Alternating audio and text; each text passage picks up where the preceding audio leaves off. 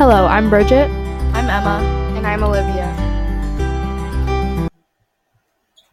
Today we'll be talking about the word beloved, how it's defined in the Bible, and how Jesus is related to the word beloved. The first question we will be answering is Who is Jesus? Jesus is our Lord and Savior who God sent to save us from our sins.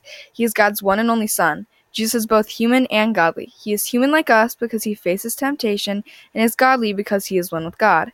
As Christians, we know Jesus as the way to eternal life. For example, in John 3:16 it states, "For God so loved the world that he gave his only son, so that everyone who believes in him may not perish but have eternal life." Bible fact the Bible is about 611,000 words long. The next thing we'll be talking about is what is the meaning of beloved in the Bible? In the Song of Solomon, the newlyweds repeatedly use the word beloved to express their love. Also, in Nehemiah 13:26, the word beloved is used to describe King Solomon.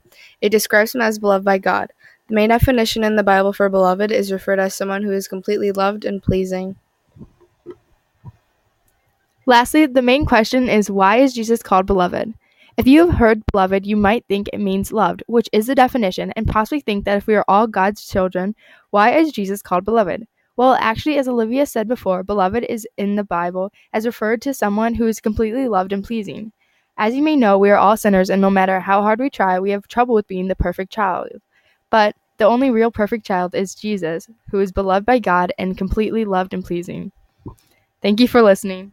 And have a good day.